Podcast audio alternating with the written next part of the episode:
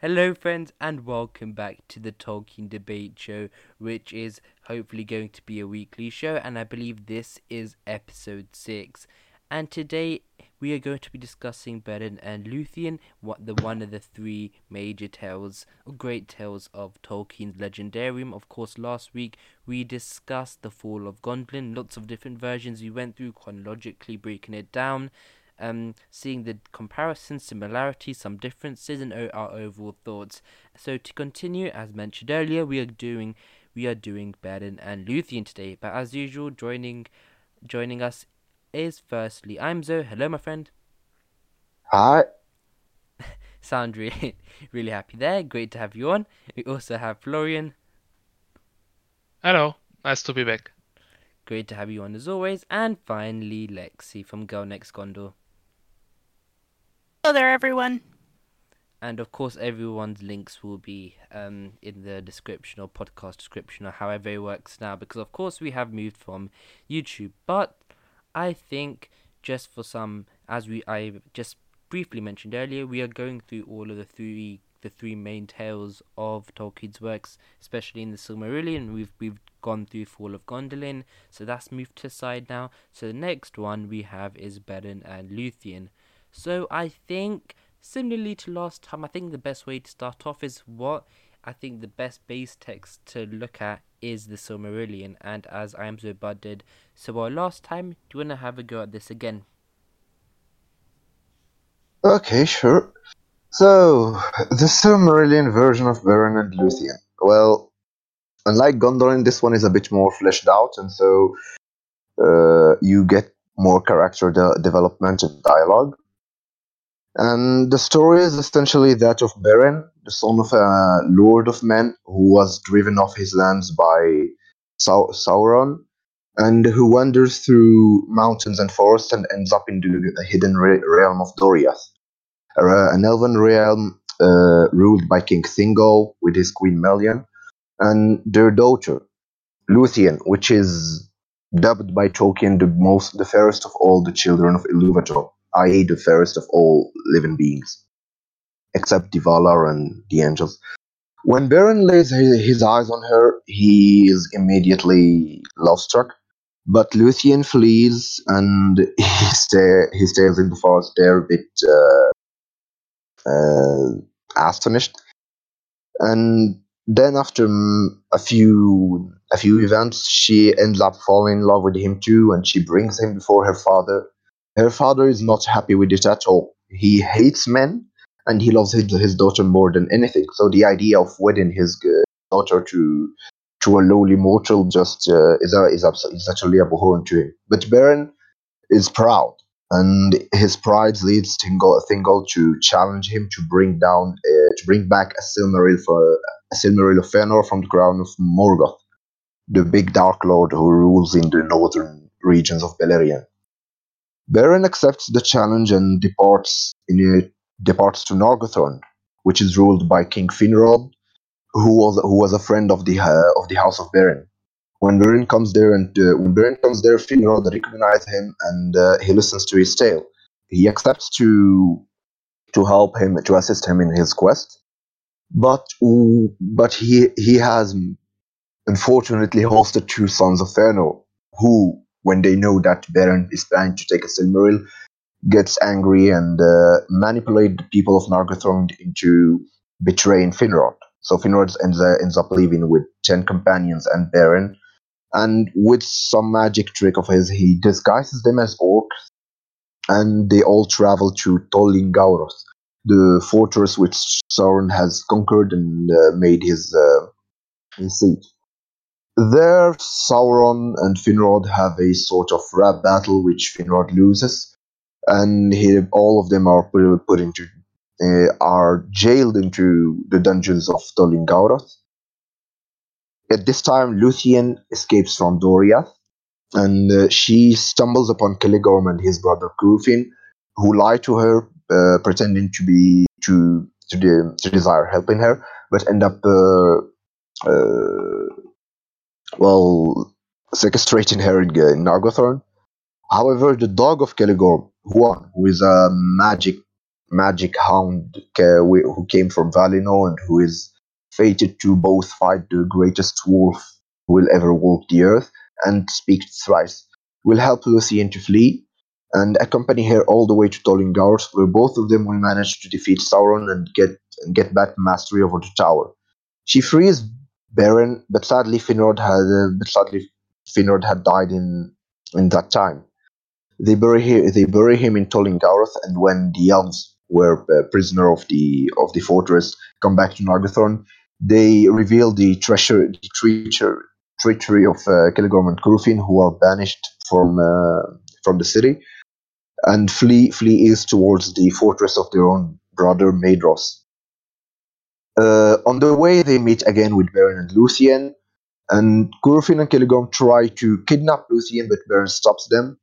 Uh, attacks Beren, which leads uh, which leads the Hound Huan to betray Celegorm and side with Beren and Luthien once and for all. He makes the two brothers flee, and then they and then Beren parts with Luthien and uh, in the night and flee and goes towards Angband, the fortress of Morgoth, where he plans to take us uh, to take the Silmaril, which Thingol had uh, had requested. Uh, Huan carries Luthien all the way to to Angband, and he le- to Angband, where where she retrieves Beren and uh, makes him agree to never leave her again. He then Huan then leaves the two the the two to journey into the dark fortress of uh, Morgoth and and stays there.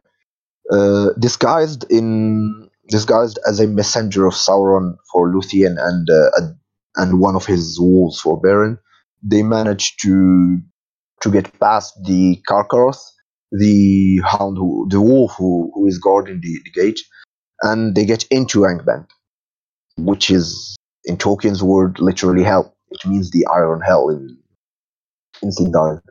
So there, Luthien the proposes to sing us to sing a song to Morgoth, who accepts, but he is tricked because that song is actually a magical song which puts him to sleep. He and his uh, and his entire court. Uh, Beren profits from this to take one Silmarillion from the crown of Morgoth, and then both of them flee. But uh, in the but in the meantime, Carcharoth has awakened again, and uh, and he uh, he bites he bites he, bit, he bites off the, the hand of Beren, which holds the Silmaril. However, the Silmaril is hallowed by Varda.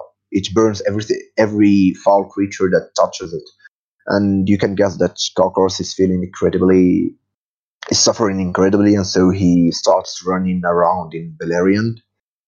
Uh, eagles come. They carry Beren to they carry Beren and Luthien into a glade of a glade where Luthien heals Beren and they retrieve uh, Huan. And then the, all of them come back to Doriath, where he meets with Thingol, and there there is a little moment where he trolls him. Thingol asks him where is the Baron tells him to give him his to give him the, the hand of Luthien, and Thingol answers back, Where's my Silmaril? Baron shows his first hand, which is empty. And then he brings forth the remaining of his arm. And from there on, he is called Ca- Camlost, the, the, the, the Camlost, which means the empty, the empty-handed. So after all of this, Thingol and his guards and Beren and Huan go ch- chase down the wolf Carcharoth, and they end up killing him. But both Huan and Beren die die in the in the chase. Luthien is absolutely dismayed. She she tells Beren to to stay in Mandos and to take his time. Uh, while she decides to forsake life and uh, and go to the halls of Mandos. There she sings a song which is so beautiful, so heartbreaking, that Mandos the Unmoved is moved to pity, which had never happened before and probably hasn't happened uh, anytime since. Thus, both of them both of them are granted a special doom. Luthien can become a human of sort, like she, she shares the fate of Beren, and both of them can come back to Middle Earth at the condition of never of never between before during living again amongst uh, humans and elves again. Honestly, this is a tale which I prefer much more than the Fall of Gondolin, and this is a tale that I love a lot because it's one of the few tale in Tolkien which you can say that it has a happy ending in the Silmarillion, at least it's the only tale that has a happy ending. And this is something that Tolkien himself acknowledged. In the beginning of the chapter 19, he says, Among the tales of sorrow and of ruin that come down to us from the darkness of those days, that there are yet some in which amid weeping there is joy, and under the, and under the shadow of death, light that endures. So he himself acknowledged that, that this story is much more joyful, and this is really what I feel when I'm reading it. There are tragic and uh, borderline ho- horrific uh, elements, with the barren journey through Nan Dungortheb, the valley which is full of spiders and uh, and uh, beasts with many eyes. Uh, Sauron himself and his fort- his fortress of hell, which is full of werewolves and just led by Sauron. Sauron, who actually here he gets much more of a role than he ever did in the Lord of Rings. For me, you see him talk, you see you see his his evilness play. He isn't just the general secretary of the the general secretary of the syndicate of evil. Like here he is the Dark Lord in exerting his treachery and his malice uh, in at, at its length. And then you have Angband, the fortress of Morgoth, the the place which is upheld by horror, uh, light, lit by fire and uh, kept by madness or something. I don't exactly remember how Tolkien phrased it, but it's the epitome of uh, Tolkienian darkness. And those two lovers, those two partners, those two friends, because again, while Tolkien's style is very subtle in developing characters, you do feel that there is a, a lot of chemistry be- between Beren and Luthien on one hand, but also Beren, Luthien, and Huan. They aren't simply Romeo and Juliet. Luthien is an active character, but they keep they keep saving each other each time. Luthien saves Beren from uh, from Sauron. Beren saves Luthien from uh, etc. And throughout the tale, you just see them getting more and more and more in line with each other's, and this culminates in the in their their cooperation to bring down Morgoth and steal a Silmaril, a feat that no one, not the king of, not the High King of the Noldor, nor, nor the sons of Fëanor, no one except the army of light, of light sent by the Valar themselves would replicate. So it's a note to the power of love. It's a very happy tale that ends happily, and it's a ray of light in the in the ocean of darkness that is the Silmarillion.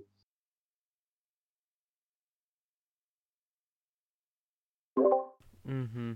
And I think, yeah, you have done a really good job. So that is mainly what's in um the Silmarillion. But um, Florian, do you want to continue because there is more um a wider perspective here. Yeah, of course, like the like pretty much all like of Tolkien's major tales that and Luthien story was first in, invented.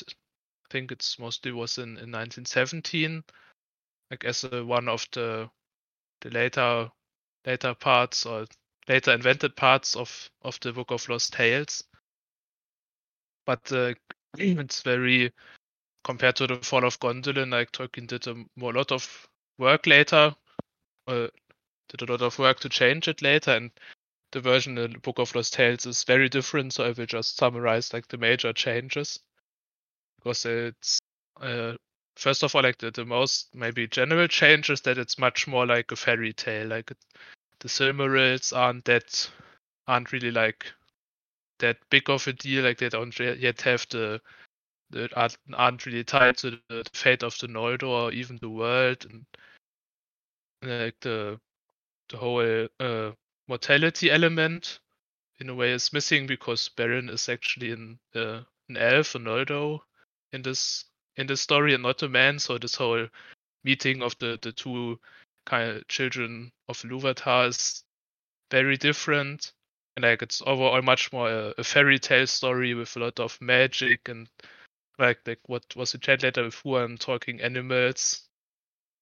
So it's it feels it feels very different from the start. Like the geography is also not very clear. Tolkien probably didn't really have it worked out yet. And most notably, like the whole first of all, the whole uh, Nargothrond element is missing. So Beren doesn't go to uh, doesn't go there to ask help of Finrod, and there's no Celegorm and Curufin who try to to mess them up. Like they basically Huan is just a the Huan is the the captain of dogs. Like there's the dogs are like a, a good people mostly. There's the dogs are uh, mostly against Melkor, and then their counterparts are not, are not the evil werewolves like later, but the evil counterparts are the cats, and most of the cats serve the Dark Lord Melkor. So it's pretty much a paints a picture of the or tries like a mythical tale about why dogs and cats hate each other because dogs are mostly serving good and cats are serving evil, which reflects Tolkien's own views on these on these two kinds of pets. Mm, yeah, oh, that's probably the big difference. Like there's no no Sauron, but the, the Beren gets captured by uh gets captured by an evil evil cat, Prince of Cats, uh, Tevildo, and he is forced to to work in their in their kitchen and to make meals for them. And then uh, Luthien tries to rescue him, but it does. It's, it's not like she has to ride there on Huan and then has a like. but it's yeah, Baron isn't like laying in a dungeon, but he's forced to work in the kitchen and Luthien is uh, trying to is, is tricking Tevildo into thinking that Huan is, is weakened and ill, and that that's a, it's a good opportunity to slay him. So Tevildo goes out with some of his companions, and they they fight Huan, but Huan of course isn't really ill, so he defeats them and forces Tevildo to give up his uh, magic collar, which he used to empower and dominate all the other cats. And so when he gives up the collar, Luthien is able to return all the evil giant cats to normal size and free Baron. So it's like a very uh, totally different, like even without the uh, Lord of the Rings context with Sauron, it's yeah, it's I mean it's a giant it's a giant it's hard to take seriously. It's just a such a fairy tale story about cats and evil cats that uh, get transformed and then Afterwards, Melkor curses all the cats, and after that, they are forever alone and have no master anymore.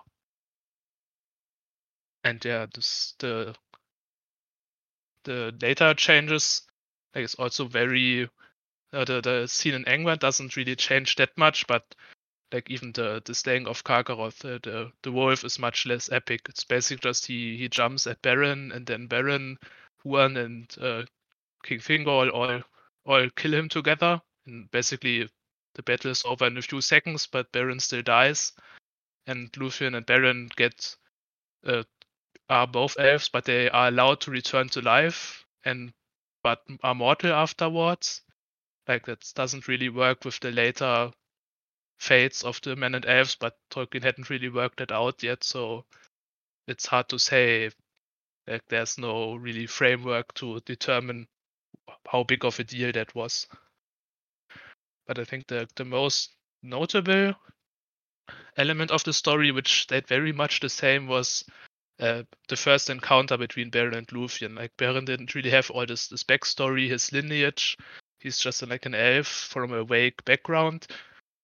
And the, the, this, but the scene where he comes into Doriath and first sees Luthien dancing, that scene is stays very much the same throughout all the different versions, and that's probably because uh, after Tolkien got uh, sick in World War One and went home, he was in, in England for a while, and there, uh, while he was on military duty in a garrison in England, his his wife uh, Edith got to visit him, and they uh, worked together. And uh, in a in a woodland glade like the one Luthien later is seen by Beren, his wife, or she, she wasn't his wife, but she she danced there, and he Tolkien saw that, and that's basically like a real life, real life inspiration for that scene, and probably the reason why that scene never really changed. Like throughout his life, Tolkien thought about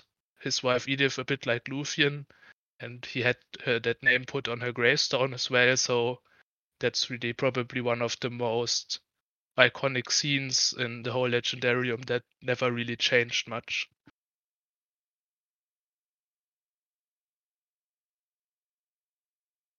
So, one of the things that um, is nice about the story of Beren and Luthien, uh, contrasting it with the fall of Gondolin, is that we do have. I think I made reference to this in the last episode. We do have this mid period, which is what I'm going to be talking about, which is the um, the lay of Leithian or the gest of Beren and Luthien, uh, just spelled G E S T, meaning sort of a it's a long poetic version of basically this story. And it was written after the very different very sort of aesthetically and tonally um, much more i guess you could say lighthearted less serious uh, version that florian just described that was uh, published in the book of lost tales.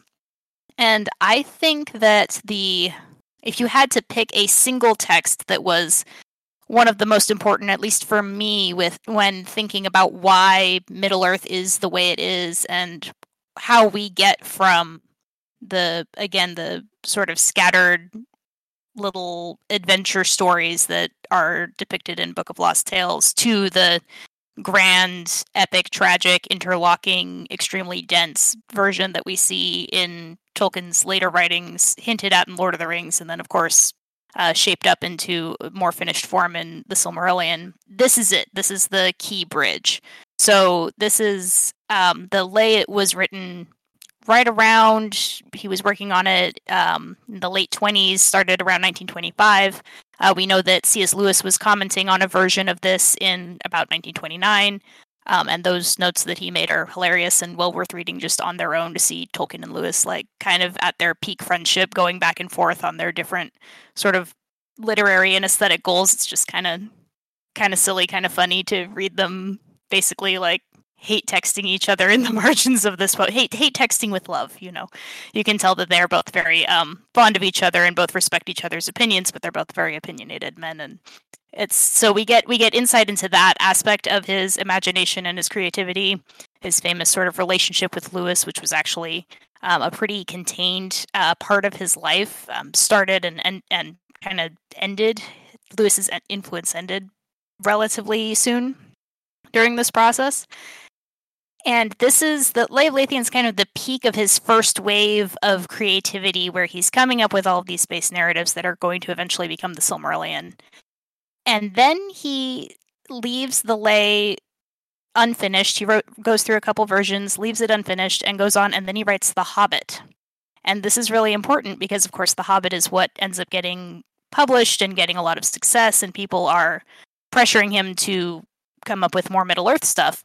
And, or, well, it wasn't Middle Earth at that point, was it? They're pressuring him to come up with more stuff set in the world of The Hobbit, which at this point can thought of as totally separate from his like very serious mythology for the English language kind of work that he was doing um, kind of privately, but his sort of grand project that he'd been working on for years. But there's a very a couple very important things. Of course, in The Hobbit we have references to Elrond being a son of elves and men. We have references to the necromancer. We have references to um, certain elven kings who were very attached to certain shiny white jewels, um, which I think it, later on this becomes Thranduil and it's a totally different jewel. But um, at the time, you can definitely see the influence of the story of the quest of the Silmaril in the writing of The Hobbit. Now, again, Tolkien wasn't planning on linking these two. Um, but once The Hobbit was published, he began to look at them and realize that, oh, I've kind of inadvertently set this in the same world as the Lay of Beren and Luthien with the same references, and that's where he ended up going with it. So that's why we have Lord of the Rings the way we have it, is because he was working on this poem and then he switched over to The Hobbit, and then, oh my gosh, it turns out that they're they're the same universe. So that's that's kind of that's my argument for why the lay should be obviously if you're gonna the silmarillion's probably um the fastest read of them all and the lay is unfortunately unfinished but it's one of the most crucial i think if you're going to read something after the silmarillion i would start i would my first choice would be the lay of leithian Yeah, that could have been my own if I liked poetry. Uh, to go back to Florian, he said something very interesting about uh, the fairy taleness of the original tale. And when I was rereading the the tale for this the stream, uh, I had the same observation. Uh, but for the Silmarillion version, is that Luthien, uh, for me, it's, she's she was very different than the other elves we meet throughout the Silmarillion. She she has the wisdom of someone like Finrod. Uh, she has the power of uh, characters like Melian, etc. But she also has a, a, a sort of childlike honesty. She just she just seemed like she is a very she sounds like a very fun person to be around, but she really has this upbeat tone about her and the sort of purity which makes her, in my eyes, closer to fairies than elves. Fairies in the sense that the popular fairies, not necessarily what Tolkien himself envisioned as fairies.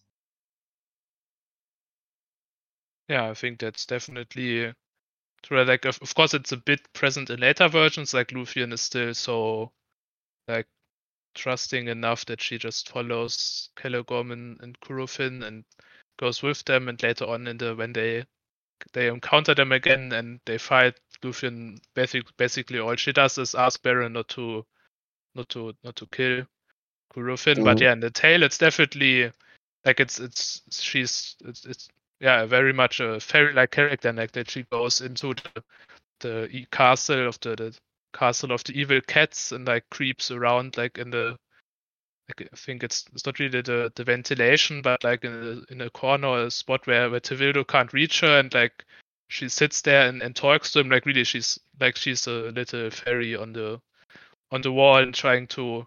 And uh, I, I think it's even said like she she's she's lying to him, and like that's specifically called out like that lying and that that's something something she normally would would never do. Like that's lying to lying about Huan being ill and easy to kill for Tevildo. That's really something good good fairy princesses shouldn't shouldn't do. And yeah, but uh, regarding the lay, I think like delay is uh so the long poetic version. It's maybe a bit too too hard to understand, and of course, sadly, it's not complete because it breaks off after Baron has his hands bitten off. But it's uh, it's I think all the the three versions have versions have their own merit. Like the Tale of Tinuviel is just a nice, you know, fun fairy story adventure that doesn't really compete with the other versions because it's so different. And like the the Silmarillion story is the more yeah accessible and easily understandable and pretty complete complete version that you can it's not not too maybe a bit short at times but not too short and then the layers like this like if you like poetry and like the the style it's written in it's really the the detail it's really really gripping and epic. Like some of the some of the lines have so much more weight with the the rhyming. Like i, I really love the description of Huan that's in there and so yeah I, uh, if you like poetry at all i would definitely recommend checking out Lays of Beleriand where like there's the Beren Luthien standalone book, but that doesn't have the whole whole lay. So if you really want to like like the poetry, you should get uh, History of Middle Earth 3, Lays of Beleriand. That's where Tolkien's or of Tolkien's great poems, well, great in the sense of long. He has other great poems, but all his major major long poems are. Yeah, that's another thing about um, Lay of Leithian that's just kind of flabbergasting is that he goes Tolkien goes on and on and on for thousands of lines of metered rhymed poetry telling this story. And it, some of it's like okay you know it's a draft. He mob probably could have workshopped some of it but some of the passages are really really good even just i think from a sonic standpoint. Um, also, I'm a sucker for metered dialogue. Anyone who's like giving long speeches and it's in verse, or even better yet, rhymed, which it is here. Um, that just it gets me every time. I think it's just think it's really cool. And Luthien's character, to kind of go back to that, it's it's kind of funny. Um, and I wonder sometimes if this has to do with the fact that he is writing Tale of Tinuviel when he's still kind of a young soldier in love with Edith. Um, but yeah, or you know, in the very early days of their marriage versus writing later on, um, having you know started a family with her and they've been through some stuff together at this point, um, Luthien becomes much more serious. Um, she's she's kind of this playful, not really. It, it, I want to say like flirtatious in uh, Tale of Tinuviel. She even, when she's bringing Beren before her father, you get the sense that she's not really seriously in love with him. She just kind of thinks he's cute and fun. And then, you know, Thingol kind of sends him off to go get a Silmaril, which is like a death sentence. Yeah, basically, like, yeah, go, go just, stand. He's not really angry in that lay. He just he's he's really just laughing. Like Beren is total total joke to him. Yeah, yeah but he, Beren, he makes... Beren answers him back very well. Yes, he does. yeah, even that's that's another one of those key scenes where you think like, you know, Tolkien's probably maybe ruminating on some of the things he would have liked to have said to his guardian, who wrote off his initial affection for uh, Edith. Maybe he's been thinking about some of these things for a while. So, um, what was the equivalent yeah. of taking a Silmarillion? Like, go take the vest of uh, Wilhelm II. It's just has to get twenty-one. Like get twenty-one years old, like Father Morgan is Yes. Yeah. So Luthien's just like she, uh, yeah, she feels bad for Beren, but she's not. It's not until after she goes through the business with Tevildo and everything that she starts to actually express that she is seriously in love with him, and she's not just kind of, you know, this isn't a game for her anymore. And then, of course, in the lay, we see that she does fall deeply and fairly truly in love with him um, pretty early on. So that's kind of a fun thing is that she takes the whole thing much more seriously from the start versus in Tale of Tinuviel, she's like, you know, oh yeah, he's kind of cute. Oh, daddy, don't be mean. That was that was not nice. And then she feels really bad for him and she goes to try and fix things and then it's only after that that she realizes, oh, like I kind of like you back now. So mm. yeah, it's, it's very uh, magical. Well, if, if maybe it's like or general point that, that unites all the versions would be that it's compared to especially to the Hobbit, but especially compared to Lord of the Rings, there's a very very blatant like use of well use of magic and spells in the story. Like there's yes. magic mm-hmm. songs and magic long hair and things. And the shadow cloak. Yeah, that's very and Finrod like bursts his bonds, which is like unclear if he's just super mastering, like if he's using quote unquote magic for that, and like to wear. Well, uh, it's very, it's a very even the the Silmarillion version. Like I think that's part of why it feels a bit. Oh, it's so happy compared to the Silmarillion. It's a bit bit out of place because it originally the the original tale wasn't like it took place in the same world, but it wasn't really connected to the major major story of the, the world that came in only later with the the Silmaril connection. Like, but as a original conception, A Tale of Tinuviel was uh, a bit of a standalone story in a way. Yeah, and I think something he did mention them for comparisons with the Lord of the Rings and the Hobbit. So, of course, we know that um, this is one of the three major tales, and we did last week do the Fall of Gondolin. So, um, what do you guys think, um, overall, comparing the two so far, what ones do you guys personally prefer? Um, first, starting off with Imzo before we wrap up. Mm. uh, I'm really bad at those kind of questions. Like, uh, for the third, the other one, it was quite easy to dismiss the Silmarillion version, but for this tale, it's uh, all three are good. Like the first, the Silmarillion tale is epic and uh, it's tonally in accordance with the tone of the whole Silmarillion. The rhymed version has some great scenes which sadly did not make it to the to the prose version, which got which got us the Silmarillion. And the early tale is quite fun and it's a great outlook into Tolkien's early conceptions as well into maybe his more personal concepts, conceptions about marital life, which could make us say that the mariner's wife was also a musing about mar- marriage, but later in his years. Okay, sorry for sorry for this tangent. Yeah, And just quickly, just for the sake of time, um, Florian and Lexi. Yeah, I, th- I think like this.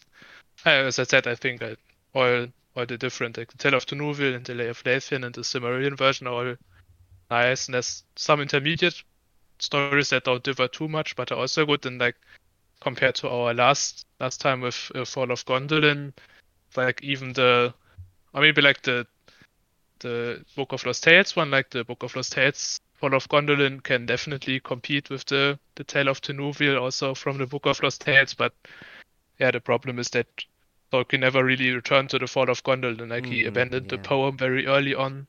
So it's like if Tolkien had finished his later Gondolin story, there would be a competition, but uh, the way it is, like Beren and Luthien is clearly the better tale or the more impressive tale to me. Mm-hmm. Indeed. I think yeah, the fact that it wasn't finished does normally lend its hand with um, Beren and I'm sure Lexi, you can agree as well, if that is your take. Yeah, um, just for personal preference, like I said, I, I really do enjoy the lay. It's really fun for me to read because of just of the the way that it's the things in it that are idiosyncratically just things that I prefer. Like again, the metered dialogue and the scenes and the depth of um, complexity that you get, and of course the running commentary by C.S. Lewis, which is just really fun. Um, I think you know the Silmarillion version. I think Beren and Luthien comes out the strongest um, of the versions that were condensed of the three great tales into the Silmarillion. I think you know Mhm. probably better than the job that um, poor Chris Tolkien had to do with Yeah. Children of Hurin, trying to get that Mhm. into uh, place, and then um, yeah, again, far and away better than Fall of Gondolin, which is sadly just due to its unfinished state. So yeah, I'll Mhm. I'll, I'll leave it there. I agree. And um, so first of all, thank you, Imzo. Thank you again for having me in this podcast. Mm-hmm. Thank you, Florian. Oh, I was glad to be here. It's probably the episode I looked forward the most to. Perfect, perfect. And thank you, Lexi. Thank you, gentlemen. Always a pleasure. Mm-hmm, indeed. And we'll see you next week. Goodbye.